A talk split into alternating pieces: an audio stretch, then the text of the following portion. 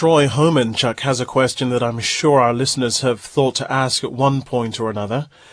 And he says, I have a Buddhist friend who says that Jesus wasn't perfect because he got angry when he chased out the money changers from the temple. I don't know what to think. Please help, Victor. Yes, Troy, I'm sure it's a question many people have asked, and uh, I've asked it myself. Because it is a little confusing when you've got this story of Jesus getting angry in the temple. We have this picture from childhood of gentle Jesus, meek and mild, and here he is with a whip turning over tables. It doesn't seem to fit in. Um, let's look at it in a little broader context and then come back to Jesus because actually we don't relate very well to angry people, do we? Um, Solomon in, in Proverbs 22 said, don't make friends with a hot-tempered man, don't associate with one easily angered, or you may learn his ways and get ensnared. Uh, it's not very comfortable to be in the presence of someone who's angry. Um, but if we do, we um, and we constantly associate with that kind of person, we can develop the same characteristics ourselves, and then we start losing our friends. Solomon makes a, another very good observation. Um, Proverbs 18, verse 19, he says, An offended brother is more unyielding than a fortified city, and disputes are the barred gates of a citadel. Well, I would guess that iron bars and castle gates were about the strongest thing that Solomon could think of in his day, and he was telling the truth. We do block ourselves from others when we get angry with them, when we offend them, or when they offend us. These, these barriers go up, and then we find it difficult to talk to them afterwards. We find it difficult to ask for forgiveness. And in a family situation or in marriage, life can become very defensive with iron bars springing up all over the place. Well, Victor, I cannot imagine you getting angry at all. You're such a placid person. You answer all the questions so graciously. You're a Christian. Christians don't get angry, do they? Um, they may get angry if they're flattered too much, but uh, you know, un- unfortunately, I've I've seen a lot of anger with Christians, and um, yes, very occasionally my voice has been raised. My family would probably tell you that, but people do say good Christians don't get angry. Let me give you an illustration. I, I phoned somebody up a while back, and um, it was a long distance phone call. It was concerning their son that I was trying to help.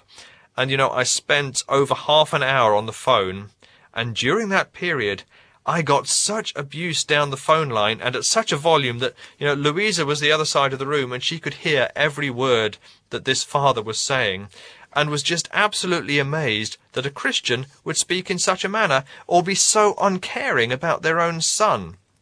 And I tell you, when I got off the phone, I was shaking. The, the anger that I'd refused to vent at him was literally causing a physical reaction in my body.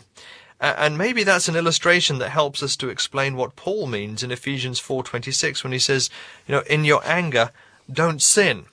I was angry during that phone call that the father should be so uncaring about his son who had uh, run away from home for, for a number of reasons. I don't want to get into that story.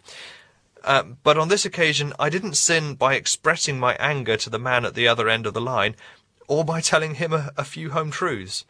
All right, we have one big figure, gigantic figure, in fact, in the Bible. Every one refers to Moses, and when you think about the, the Old Testament, it wouldn't be the Old Testament without Moses being there. He was quite a good one for getting angry, wasn't he? He got angry a few times, at least three occasions that come to my mind immediately when, when you mention him there. Uh, uh and one of them fits into the, the category of what we could perhaps call righteous indignation, or the Bible just calls it anger uh, and that's in Genesis 32 and, and verses 18 and following.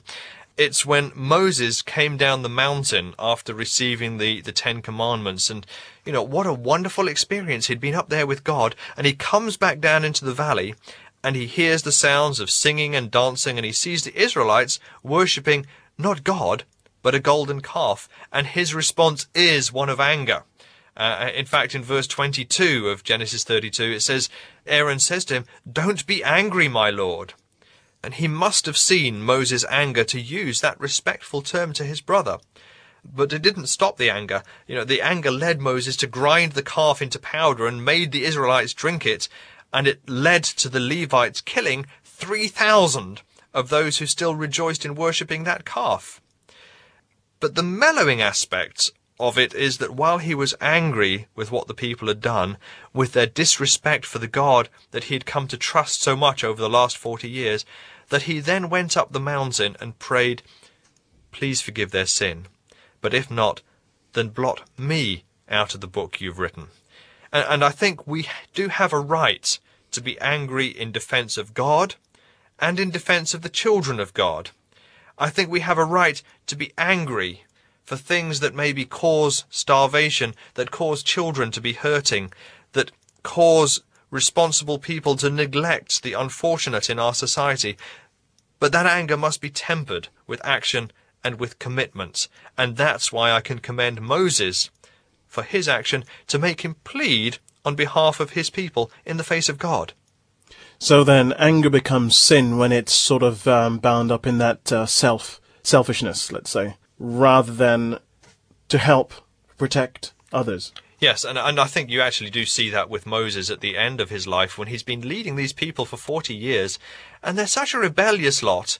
And when it comes to that time where he strikes the rock twice, when the people say to him, Why did you bring us out of Egypt to this terrible place? It has no grain or figs or grapevines or pomegranates. There's no water for us to drink. And you know, Moses had just had enough and he basically screamed out, Listen, you rebels! Must we bring you out water for this rock? And then he raises his staff and he cracks the rock. And basically, he's taking on board what was really God's problem. Uh, and he just lost his, his cool there for a minute. Um, thankfully, that doesn't always happen, but it did have consequences for Moses. Now let's go back to Jesus and the way that uh, he sort of used anger. How was it? Well, I think we've got a couple of occasions we should look at, including the one in the question. Um, for instance, in Mark chapter 3, in the first six verses, Jesus has healed a man on the Sabbath day. His, his hand had been withered, and Jesus restores it to wholeness. And the religious leaders tell him off for healing a man for doing good on the Sabbath. And we see there Jesus being angry with the religious leaders because of their hypocrisy. Then we come to the to the temple, to the actual story that was there in the question. And uh, in the temple, Jesus is turning over the tables of the money changers. He's driving them out of the temple. Why is he doing that? Well, he's angry because people are coming to that temple to worship God. They're coming to make sacrifices. And the temple people are saying, I'm sorry, the sacrifice you've brought isn't good enough, but if you, if you sell it to us with this special temple money we've got at our own exchange rate, we'll sell you one that is good enough for you to sacrifice and, and it's changing what they came with with an attitude of worship into a bartering market where a lot of abuse and extortion was going on.